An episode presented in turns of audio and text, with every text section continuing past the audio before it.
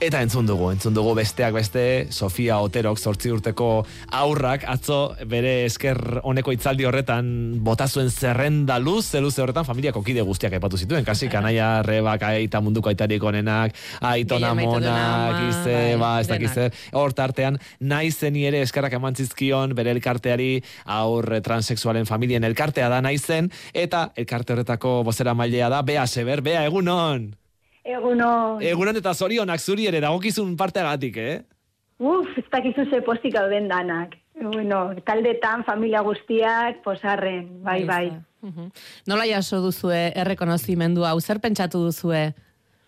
Bueno, alde batetik, e, guretzako ja Berlinalen egotea kriston saria zen. Oso urte gogorra izan da gezurra asko zabaldu direlako eta bueno, guretzako e, honek e, pelikula egiteak berak emango zio ikusgarritasuna eta gainera Berlinalen egon egon da ba gehiago, ba oso aliste ona zen, baina sariarekin ja bueno, gainera e, familia ezagututa eta eta Sofia ezagututa, bueno, merezita, bueno, ez dakizu ez zelako aktorea de ikusiko duzue. Ikusiko dugu bai, gogoz gaude gainera, Estibali Zurresola zuzendariak esan du ondarruko ekai gazteak bere buruaz beste egin ondoren oso unkituta gelitu zela, ba, gizartea geratu zen bezala ez da. Eta orduan pentsatu zuela, gai hau landu nahi zuela film batean. Harremanik izan duzue Urresolarekin?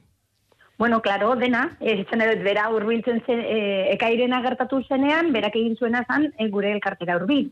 Orduan, bueno, beraz izen e, realitate honetan jantzen, eta guk egin genuen izan zen, inoiz egiten ez duguna, e, familien topaketa batera gonbidatu genuen ez di, gu, mm, normalean asko zaintzen dugu hor intimitatea eta segurtasuna, eta e, elkartetik kanpoko inorez da zartzen, baina ikusi genuen aukera hona zela eta oso modu egokian egingo zuela, eta orduan, bueno, gonbidatu genuen ez di, bera ae, jarrizan hor harremanetan hainbat familiekin, euren bizipenak entzun zituen, hortik aurrera ja loturak sortu zituen, eta joan zen, ba, ba, familia hoien kontakizunetatik edaten, e, gero duela, pare bat urte berriro beste e, el, kedada batera etorri zen, beste familia bat ezagutu zituen, bueno, gidoia ere pasaziegun, e, e, guk ikusteko ez egoela ezer, holan ezaten duzuna bu, ezke hau e, tokizkampo dago ez, e, eta bueno, gero kastina egiteko, ba, berdin, ez, beralden da bizi urbildu zen nahi zenera, e, e, hortik aparte gero jarraitu zuen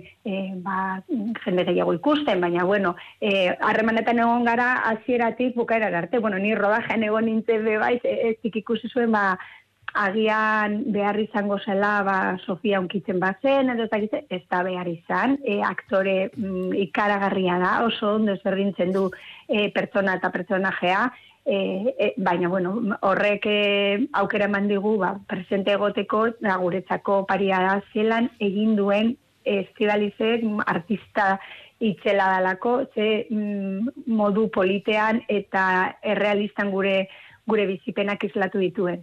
-hmm. Esan duzu errodajean egon zinela, bea? Zure bai. nolako esperientzia izan da hori?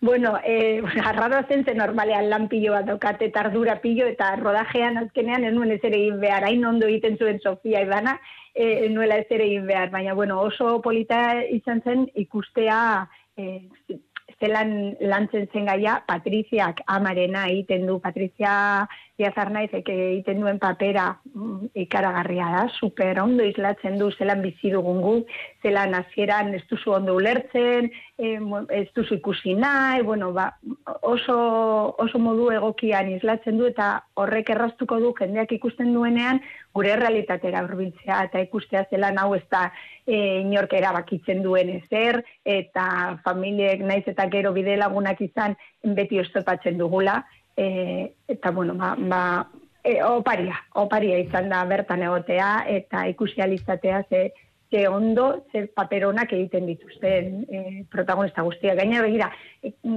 detaile bat, e, justo ni izan nintzen Bilboko azten agusiko pregoilaria azken jaietan, eta bertan geundela rodajean e, e, izendatu zuten ba, 2000 eta e, hogeita bikoa urrengoa, eta itziar lazkano zen amonaren papera egiten zuen, orduan bertan elkartu ginen, gero lekukoa pasa behar izan nion, han, han genden, ez, enteratu gineneaz, eta, eta hori emontzenean rodajean geunden. Oso, oso gauza politak emon dira. E, uste duzu pelikulak Berlinale zine jaialdian izan duen oihartzun handi honek lagundu egingo duela, bultzada emango diola, e, trans hauzia jorratzeko zuen moduari eta naizen elkarteari?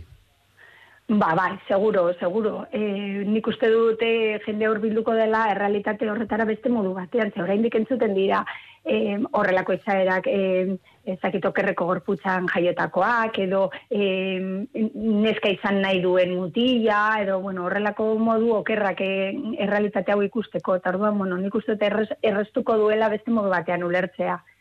E, noiz ikusi izango dugu, apirilaren hogeita batetik aurrera, ez da, zinema aretoetan? Hori da, hori da, eta orain, bueno, antolatzen ari ginen naizeneko kidea joateko elkarrekin zine betala, e, behintzat, e, iriburuetan, ez? E, ez dakit, zeo zer egin beharko dugu berezia. Bai, horixe. Ba, bea seber, naizen, adingabe transexualen zeniden elkarteko bozera mailea. Eskerrik asko, eta berriz ere esango dizugu, eh? Gustor asko gainera, zorionak. Eskerrik asko.